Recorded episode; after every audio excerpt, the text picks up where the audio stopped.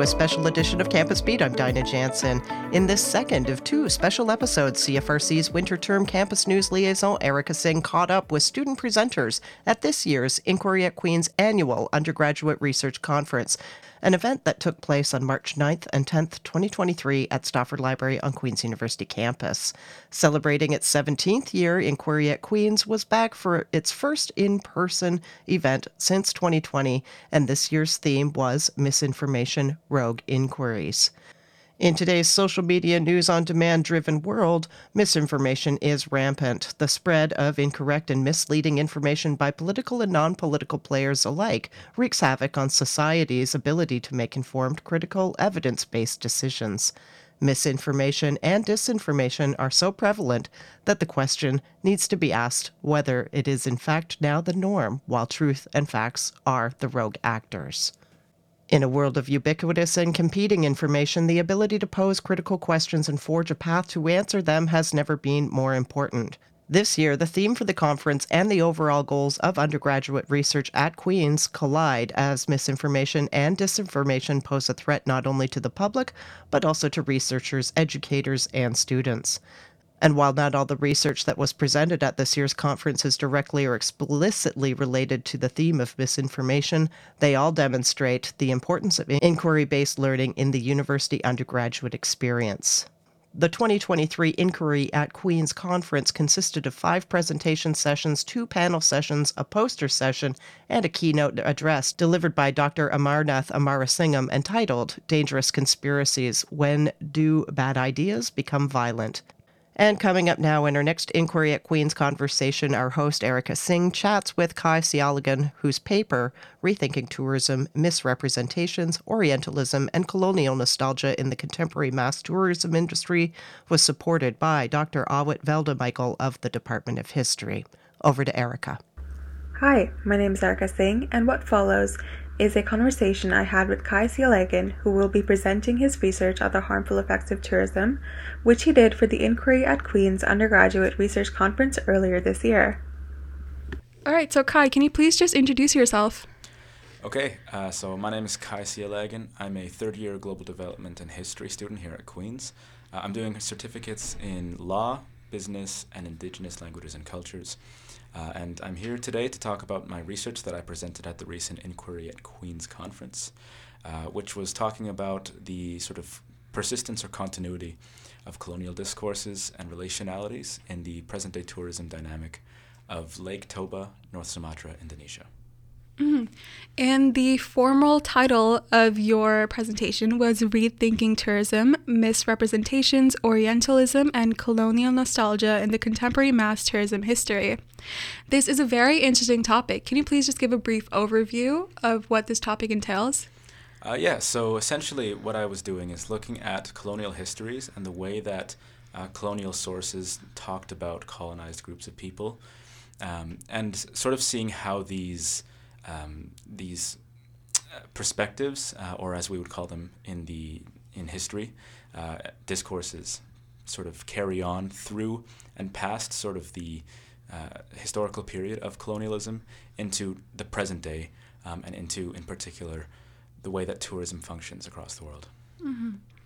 And could you please just give some specific negative impacts that can be caused by mass tourism?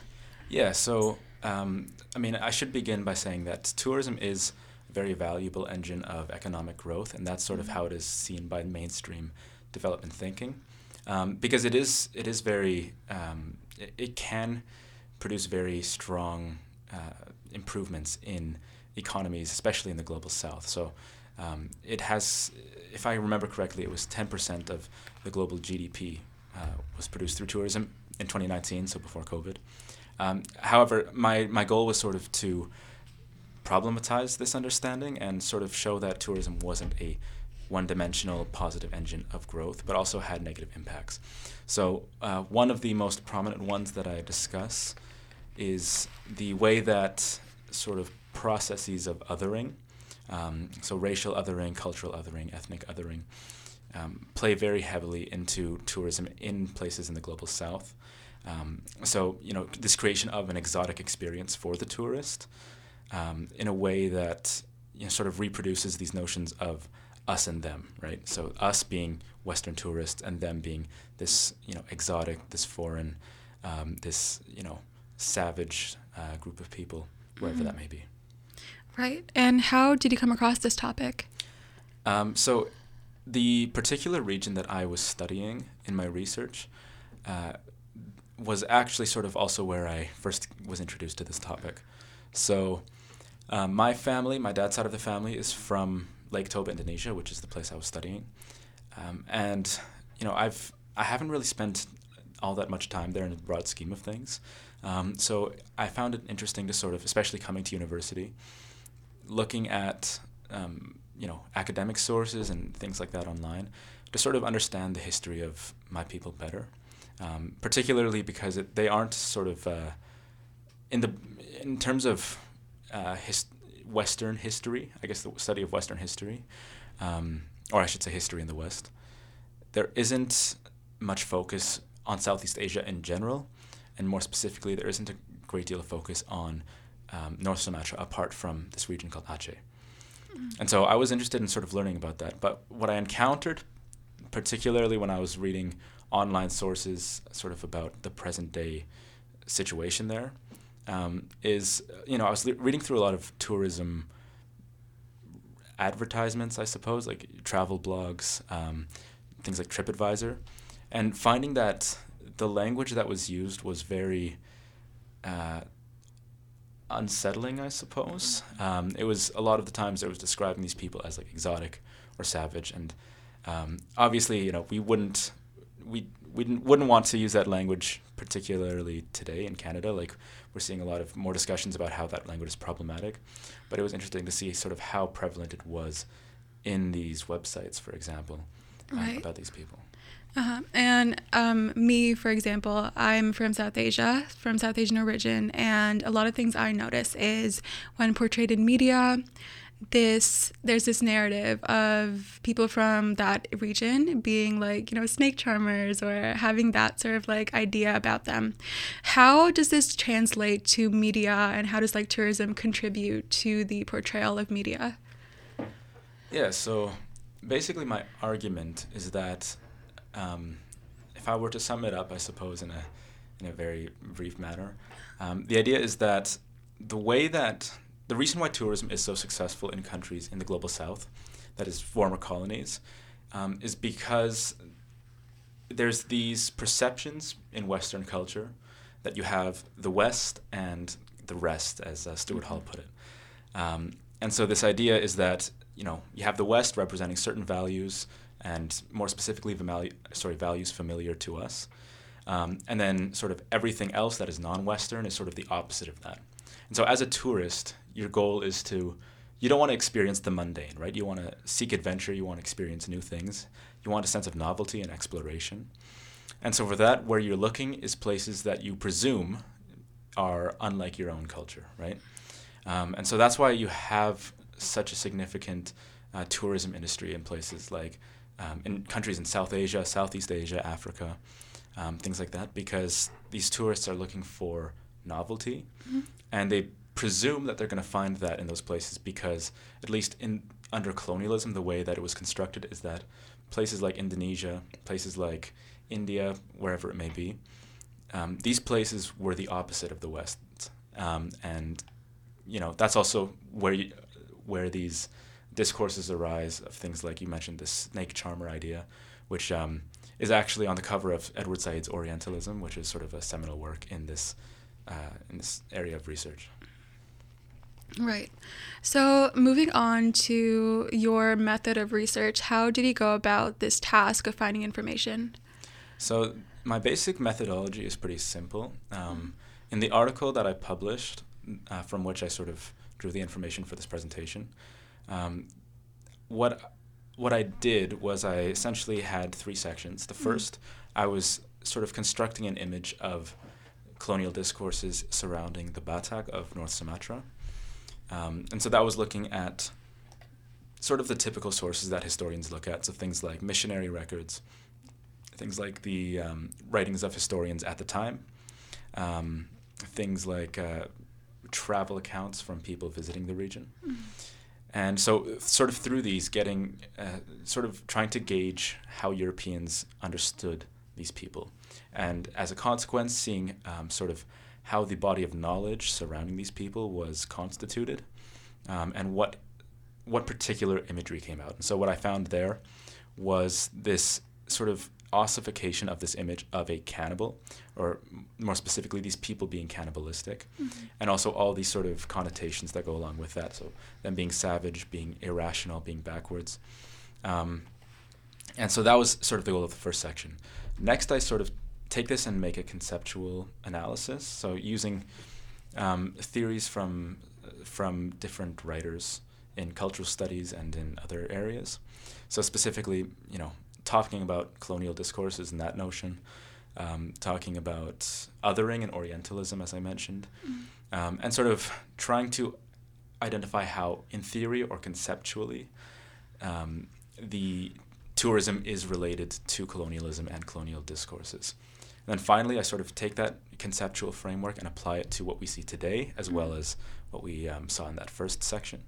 And so I look at um, I look at a few different sources. So on one hand, I examine some of the historiography, so other writers, um, other historians talking about topics uh, related to tourism in the area, mm-hmm. um, and see what they say.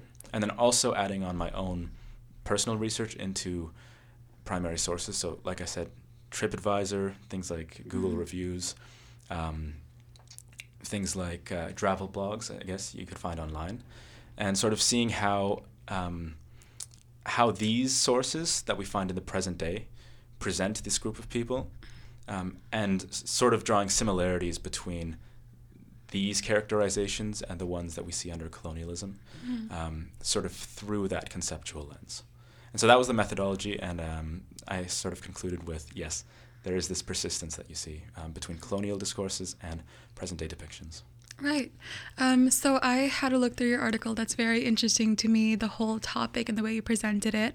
The word um, cannibalism, which was in the headline of your article, is this something that you've come across? Because your article is very recent. Um, is this something that is being portrayed even now on travel websites?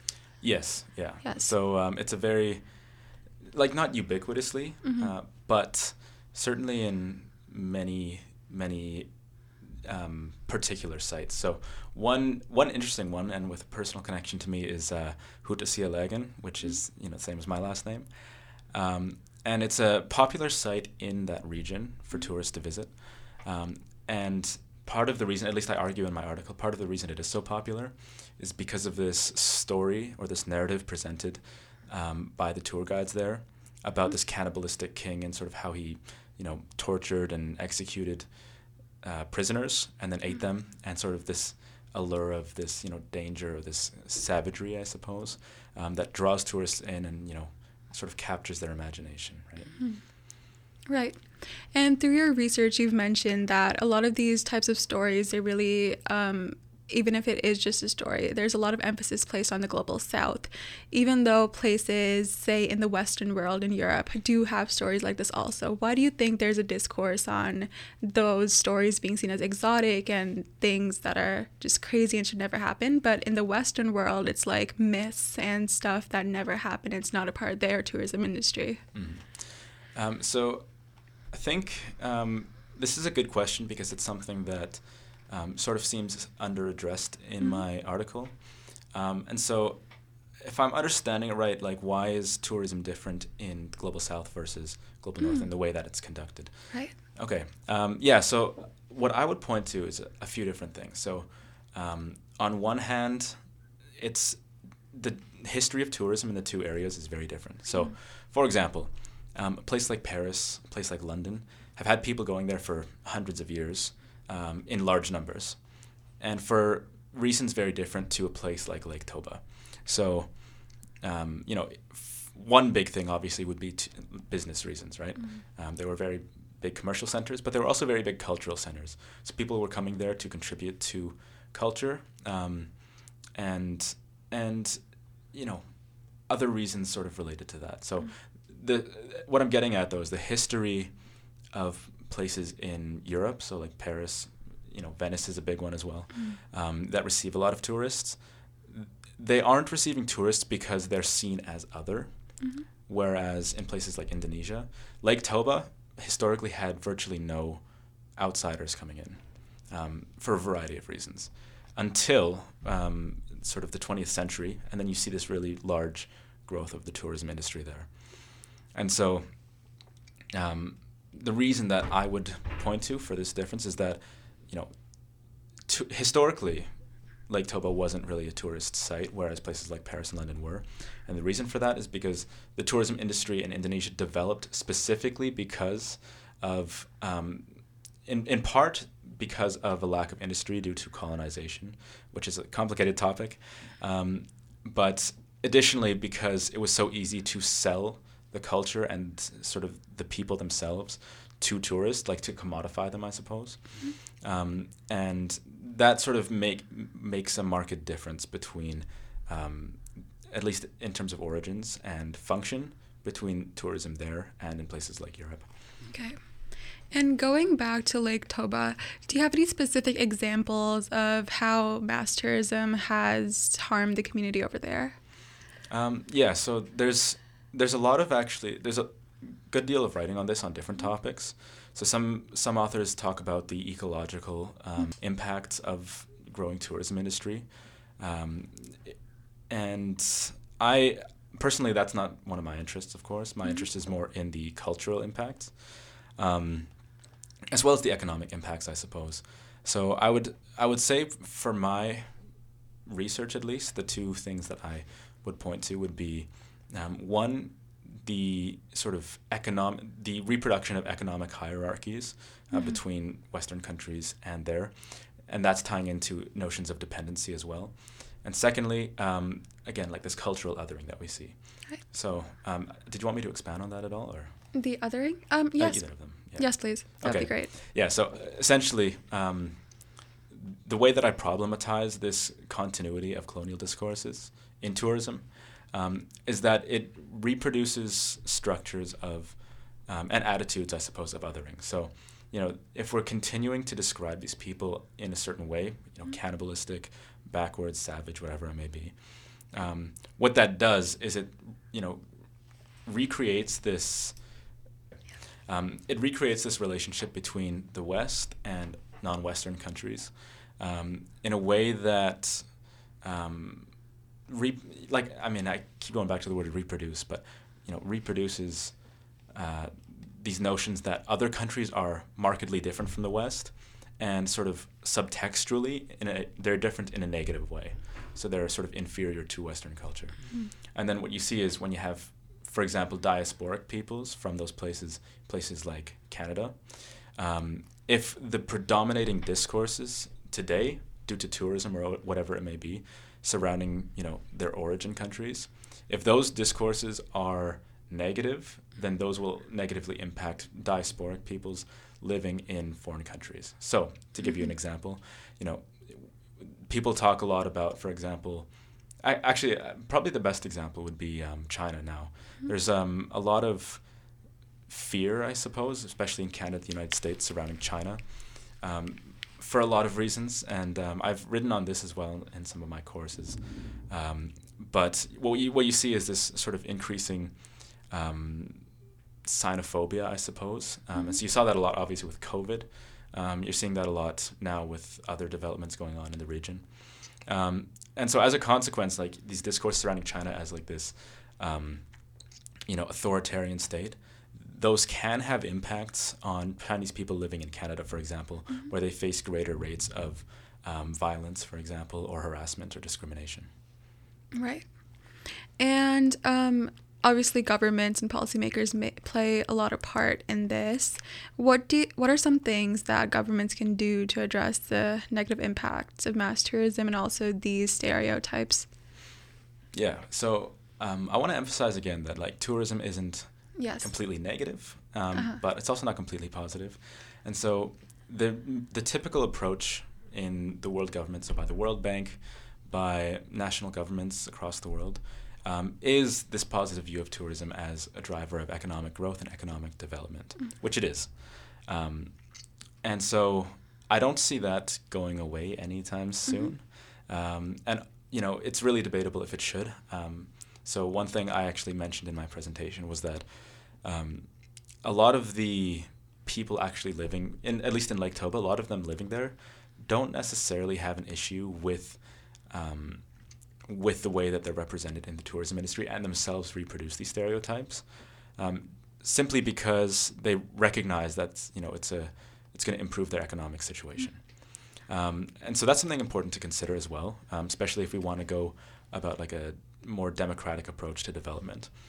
Um, but at the same time, you know, it's very difficult because I don't think, I don't know if it is possible, honestly, to um, extract, I suppose, the economic benefit from these sort of processes of othering.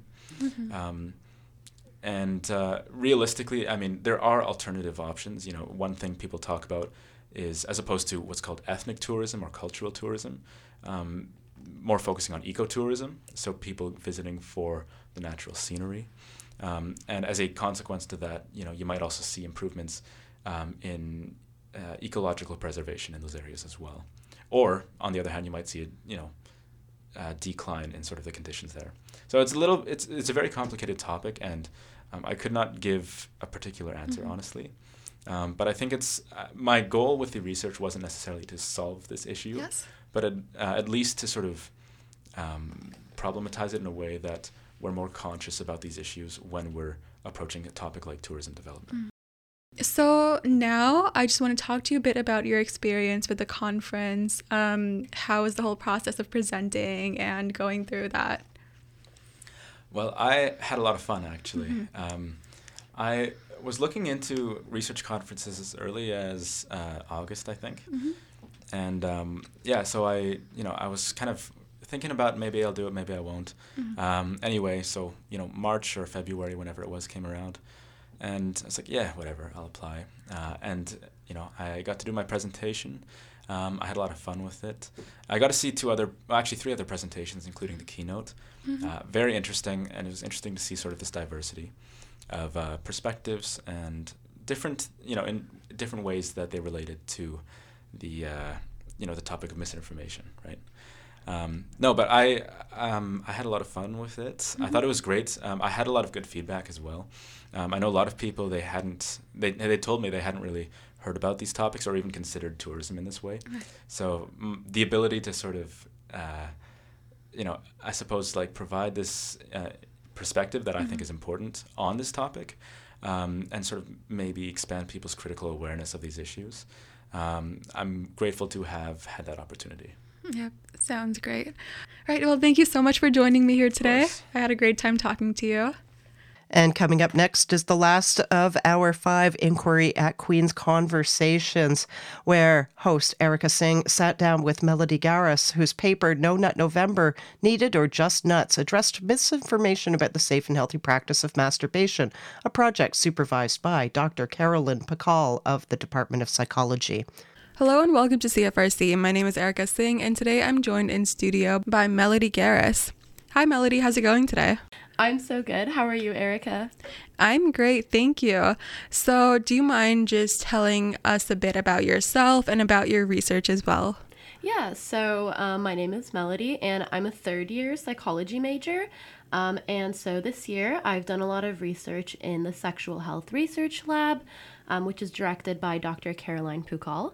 And so that's where I kind of did the research and got really interested in this kind of project, which I presented at the Inquiry at Queen's Conference a few weeks ago. Right. And you researched this project for your class Psych 333? Yes, I did. So we had to write a blog style paper. Mm-hmm. And so this whole project kind of originated from this paper that I wrote. Do you mind just giving us a brief introduction of your research? Yeah, so um, generally the research focuses on masturbation and anti masturbation practices um, with a specific focus on semen retention and narratives around that. Um, but for the specific project, I kind of focused on the broader um, narratives and feelings towards masturbation and anti masturbation. Uh, and what inspired you to um, write your paper on this topic? Well, when I was writing this paper, it was the month of November, and so obviously you hear the jokes and you see the memes and tweets online about No Nut November, and so studying sexual health, you kind of know that those things aren't really true and that they're based in things that might not be the healthiest.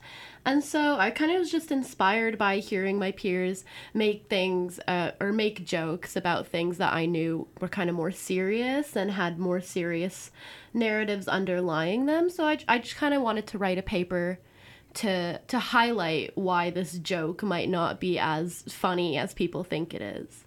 Mm, and could you highlight just some of the specific examples that you went over in your paper? Yeah, so um, some examples of the harm that the jokes cause are kind of like shame towards masturbation in general. It just like perpetuates a narrative that, you know, men who masturbate or people with penises who masturbate are inferior um, or won't be able to sleep with a woman, which again perpetuates misogyny and treating women as a means to an end. Um, it also just perpetuates false narratives about how masturbation is healthy or unhealthy, or that going without masturbating for a long time um, is healthy, and you'll see all of these clinical benefits, which, as I go over in my presentation, has not been proven true. Um, so, those are just kind of some of the baseline examples of the harmful misinformation from that. Right. And so you mentioned the benefits of masturbation. Um, what do you think are the most significant ones, and how did you draw upon through your research? Yeah, so I think the most significant benefits of masturbation are the ones that are kind of just like everyday significance. Um, so, primarily, you get a lot of endorphins from masturbating. Um, you get higher self esteem as a function of kind of being more comfortable with your own body. And then, you know, having a higher self esteem, that in turn kind of helps boost um, like partner and like relationship quality. Um, so there's just like a lot of really good feel good benefits you get from masturbating, and I would say those are pretty significant. Mm-hmm. And a big aspect of the narrative surrounding this is the shaming of individuals who engage in masturbation. Um, how does this affect the shaming, their mental and physical well being? Yeah, so um, one thing I focus on in my research is specifically how young people are um, hearing these trends and participating in these trends. And so it's been clinically proven that shaming really young people for masturbation has the potential to really negatively harm their sexual adjustment. Um, so, like, if you're instilling guilt and shame into people for something that is healthy at such a young age, um, they're definitely going to have to work with this and sit with this for a long time growing up. Um, and so, again, this definitely has the potential to lead to being not fully sexually adjusted or having difficulty with your own sexuality and with others' sexuality.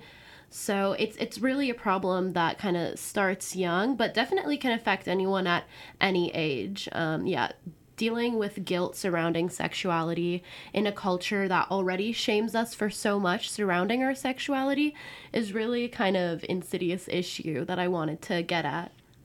Um, what advice would you offer to individuals who feel shame or guilt surrounding their masturbation habits? I think the advice I would offer these individuals is probably to um, do research, seek out facts, and be educated. Don't listen to peers or myths or things that you might hear on the internet. Um, I would encourage them to seek out real answers and then they can make their decision based on that. Um, a large part of this project was me wanting to show the facts so that people can make educated decisions for themselves, you know? Like, if you have the facts and then you want to decide that masturbating is not for you, that's totally cool, but it should be based on real things and not shame or fake fake facts or narratives.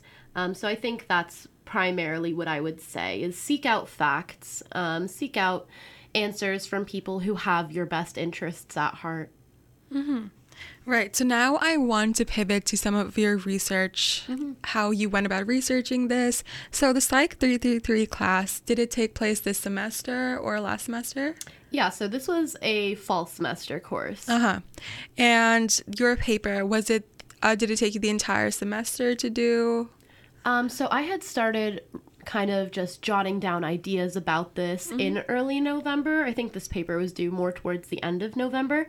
So kind of over just the course of that month, I, I like worked with this idea and I did some research. This this whole mm-hmm. paper was secondary research, right. so it was a lot of me in my personal time doing some deep dives mm-hmm. and um, looking at research that had been done about this or research that was more broad about masturbation. Uh-huh. And what resources did you use to go about researching your topic? So, mostly I used a lot of like databases to search for clinical papers. I tried to focus um, my search in journals, so like journals of sexuality, um, journals of um, urology, and things like that. Um, where I just wanted to get really empirically proven and fact driven information. So I tried to stick to that kind of research. Right. And for someone who wants to go on their own journey about finding out more information about this, is there any source that you would recommend? Yeah, definitely. Um, first of all, we have our very own Psych 333 class at Queen's, which is open to everybody. And that was a really, really great class. You learn a lot of research proven things about masturbation and a lot of other things. Um, other than taking the class, I would say you have the internet, which is a great resource um, if you know how to steer clear of the prominent misinformation that you might find. I would say Google Scholar is a great source. You could go on Google Scholar and pop in a quick search about masturbation or the benefits of masturbation um, or the benefits of abstinence, whatever it is that you're curious about, and looking again at these like research papers that have been properly researched and aren't just people spouting their opinions on the internet. Right. And talking about research, what are some gaps in research on the topic of masturbation and sexual health do you think need to be addressed in future studies? Definitely. So there's always gaps um, with research because sexuality is so understudied in general. So we definitely have gaps. Um, I would say with different populations of people, different groups. Um, we haven't looked specifically at a lot of different areas of masturbation. So there's things like mutual masturbation, which occur with partners, um, and I haven't seen too much research done about that. Um, also, again, in different groups of people. So masturbation in older folks, masturbation, um, yeah, in people who are in older adulthood, again, hasn't been studied as much as it has when it comes to younger folks. Um, and again, uh, different groups of people, so masturbation in intersex folks or people who don't identify with any kind of gender.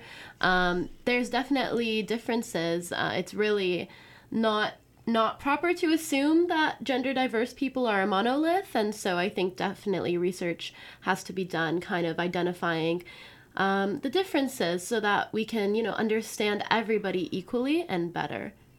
Mm-hmm. And what do you think that educators and healthcare workers can do to bridge these gaps a bit? So, definitely, I think when it comes to educators, um, I think sex education should start with a sex positive approach. I, I think that it might be really harmful to go in with an abstinence focused approach as we know so many so many different uh, schools and educators kind of go. So I think that um, a sex positive approach when teaching, especially teaching younger people, is definitely a good way to go. And saying that masturbation is safe and healthy and okay, and that there are benefits you can get from it, not just what is masturbation and this is something that people do. Because then you kind of leave it up to the interpretation of them to decide if, okay, this is a thing, but is it safe to do? Is it healthy to do? So I think it's really important um, that educators kind of move beyond just what is masturbation and go into the benefits and how it's safe and normal and healthy um, and same with healthcare. I think that, again, a really sex positive approach is something that is needed to be able to um, reassure people. Sometimes people just want that reassurance that something is okay, um, whether that be people in school or people going into the healthcare system. I think that a lot of the time people just want to be told that what they're doing is okay and be validated. So I think that that's really important for healthcare workers and educators to do is to, to validate people who are doing things that are safe and healthy and reassure them. Right. In my personal experience, I went from a public school to a Catholic school, and the difference in sex education was very like concrete and mm-hmm. astounding. Have you covered religious guilt or anything in your paper at all? Mm-hmm. So, this is a topic that I'm definitely interested in. Um, however, it didn't come up in this mm-hmm. specific paper or in my conference um, presentation. But definitely, this is a really prominent source of kind of um, shame and stigma surrounding masturbation. We know that people with different um, religious beliefs have different opinions about this, and so definitely it is an issue uh, with different kind of school boards covering different areas of sexual education kind of in a lens that fits what they want to to share best. And again might not really be in the best interest of the students they're teaching but yeah it's definitely a prominent problem. And so again I think that educators should have their students' best interests at heart and kind of again share the facts about it and that it's normal and not think that um, hiding it or not going over it is gonna gonna do anything. Um, but yeah, it's definitely an issue to be mm-hmm. researched in the future. Going into your experience with the conference, um, tell me about the process. How did you apply for the conference? How's your experience participating? So, yeah, for sure. Um, so I had written this paper in November, and then I heard about the conference, um, and the theme of this year was misinformation. And so I thought that was kind of a perfect theme for this paper I had just written, which was about the prominent misinformation about masturbation, specifically about No Nut November. So I talked with my faculty supervisor, um, who is Dr. Caroline Pukall who was the instructor for the class I wrote this paper for, and she encouraged me to submit an abstract, and so I did. I just quickly wrote up an abstract kind of about what I wanted to talk about at this conference and why I thought it was important.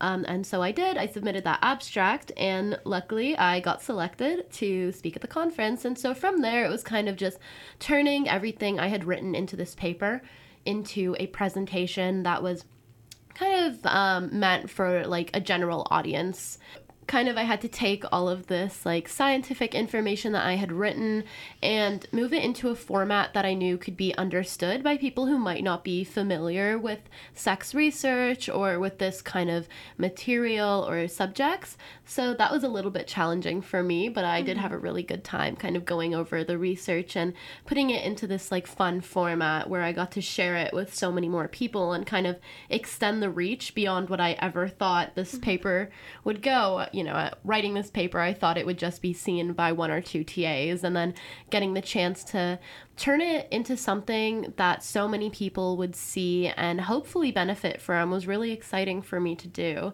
Um, but yeah, and then submit the presentation. I practiced for weeks um, presenting just so that I would be ready, and then the conference happened, and I thought it went great. That's lovely. So, going in the future, you still have a year left at university. Is this topic something you would like to explore more, or is there something new that you'd like to explore? Yeah, absolutely. So, this is definitely something that I'm looking into studying more. And yeah, so I'll be working in the sexual health research lab over the summer. Um, hopefully on this as well, but there are other projects I'm going to be working on. So, sex research is so broad and there's so many different topics in it, and I think I'm interested in so many things within it that um, yeah i'm definitely going to keep looking into kind of anti-masturbation practices because i'm still really passionate about it. But i think that um, i definitely will kind of open my horizons and look into like other aspects of it as well. But yeah, I don't think this is going to be the last you guys hear from me about No Nut November. Mm-hmm. And we'll love to have you back. Um, uh, just before we end over here, I just want to talk a bit more about the title of No Nut November. Mm-hmm. One thing that really sticks out to me about the um, conversation about No Nut November is that it takes away from act- the actual thing called Movember, which mm-hmm. is for men's mental health. And uh, can you just talk about that a bit, about the problematic aspect of naming of that joke? Yeah, for sure. So um, yeah, we're aware that No Nut November kind of overshadows what was supposed to be a month about um, men's mental health. And, you know, that's a great initiative. And to kind of have it be overshadowed by this internet joke that effectively kind of has the potential to harm um, the mental health of men or anyone participating in the trend.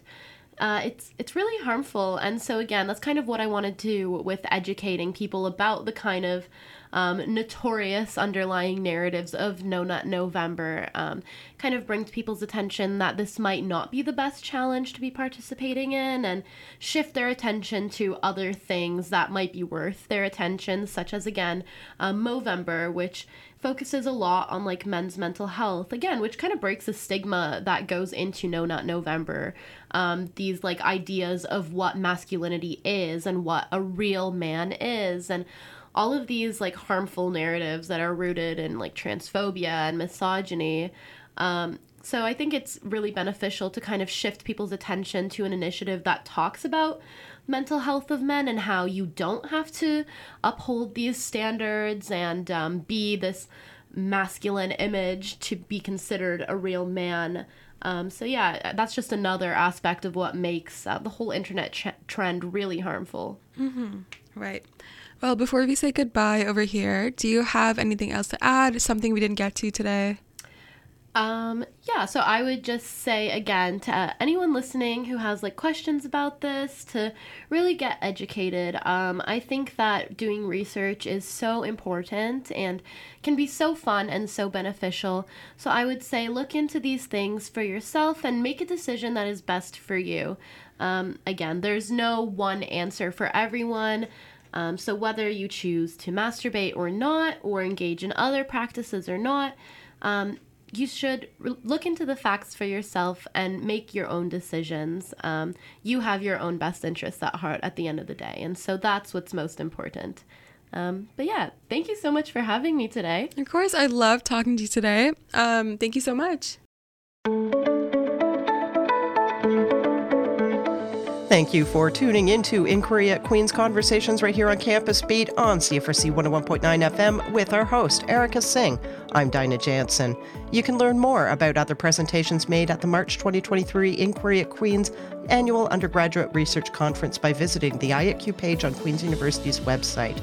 Thanks to all the presenters who joined us to share enlightening information in the context of this year's conference theme Misinformation Rogue Inquiries. Stay tuned for more great programming coming up on CFRC and visit our website to learn more about how you can start your own show or podcast with us. Have a great day.